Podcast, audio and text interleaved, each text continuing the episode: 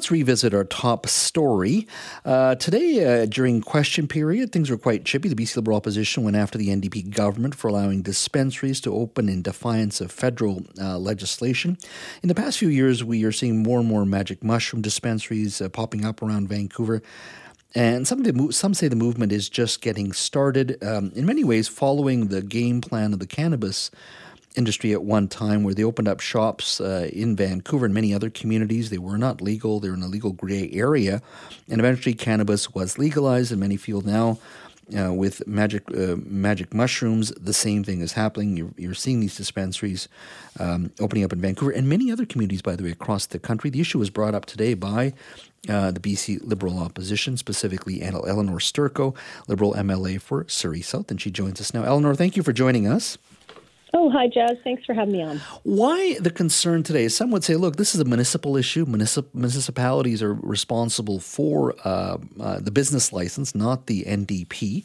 What do you say to the argument? Well, first of all, one of the things that we brought up wasn't just about the fact that there are um, companies right now distributing you know, still drugs that are not decriminalized in British Columbia.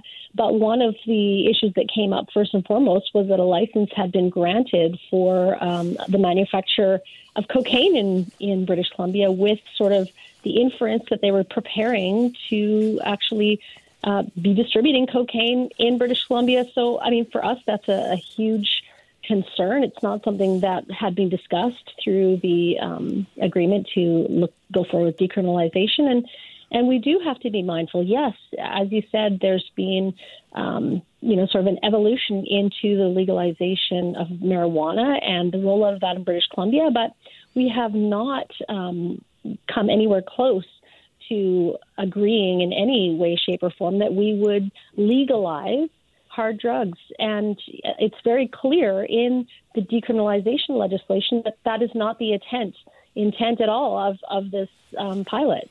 Now, in regards to that, uh, the first point you made, I think that was specifically in regards to a press release sent out by a company called Adastra.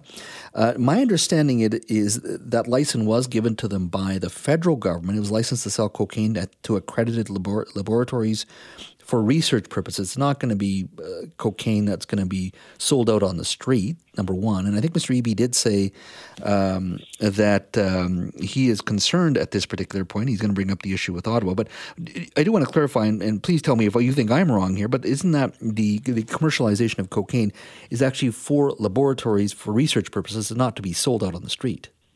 Well, I'm going to tell you that my interpretation of looking at that press release, actually, and the way that they talk about positioning themselves um, to provide safe supply and mm-hmm. referencing our decriminalization to me is an indication that it is uh, an intent to distribute safe supply of cocaine in British Columbia. It doesn't actually reference um, just supplying that cocaine to laboratories for testing, but also talks about our safe supply. And they said they're positioning themselves basically to benefit um, to be able to provide uh, cocaine to British Columbians if they if they would be allowed to. They're not allowed at this point, but if they would be, uh, let's just touch on the other issue. You brought up the issue of Mr. Larsen, Dana Larsen, who has um, uh, been quite high profile in regards to uh, opening up these dispensaries, and I say it is a legal gray area, and many feel, feel that this is the way, this is the game plan for some of these folks who are selling these magic mushrooms. I did ask Mr. Larsen earlier today, uh, specifically about uh, uh, the issue that you brought up in question period.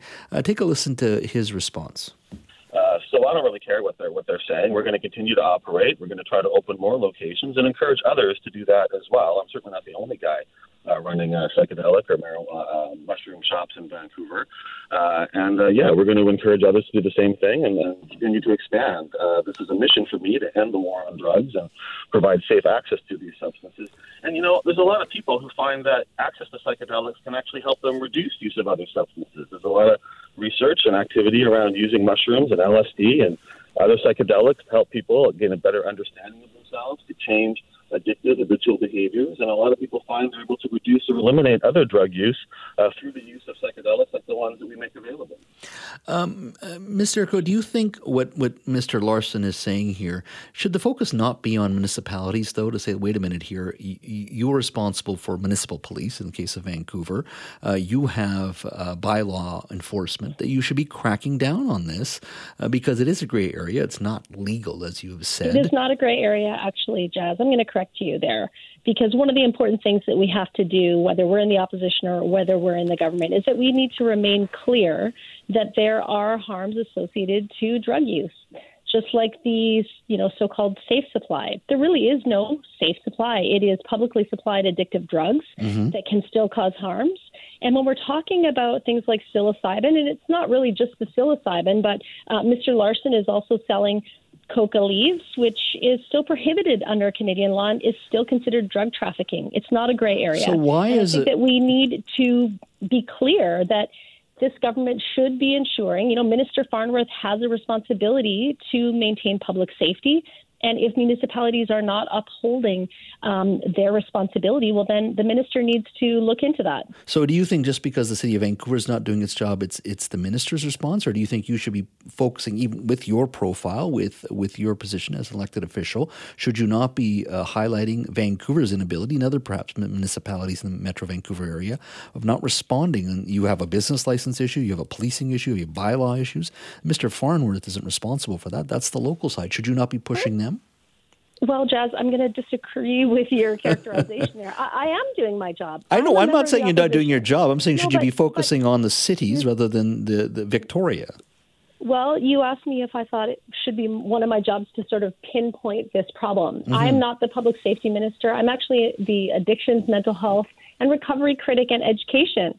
Um, and yes, I have background as a police officer, which you know helps me to understand some of the complex issues surrounding the enforcement aspect of um, decriminalization. But you know, the minister uh, has a responsibility. It is the government's responsibility to ensure public safety, and there are really no gray areas. The, the decriminalization legislation is clear. The agreement is clear, and trafficking of substances in British Columbia remains illegal. And, you know, to make sure that we are protecting members of the public, we have to be upholding that agreement that we have with the federal government because we don't want to have any you know inadvertent accidents or to be sending the wrong message to people mm-hmm. the bottom line is is that illicit drugs even publicly supplied drugs are still not safe Mm-hmm. And we have to be mindful and very cautious about moving forward. And we, we just can't allow a free for all. And I, I do actually believe that we need to ensure that whether it's Vancouver, my hometown of Surrey, or whether it's any other city in British Columbia, we need to make sure that we're upholding um, our obligations to British Columbians to uh, enforce the law. Elenore, we've run out of time. I'm going to uh, make some time. Hopefully next week, and we can bring you in studio. We can have this broader conversation. Really appreciate you making time for us. Thank you so much. I would love it. I know you, you would. Right. Looking right. forward to the Bye-bye. conversation. That's Elenore Sturko, Liberal MLA for Surrey South.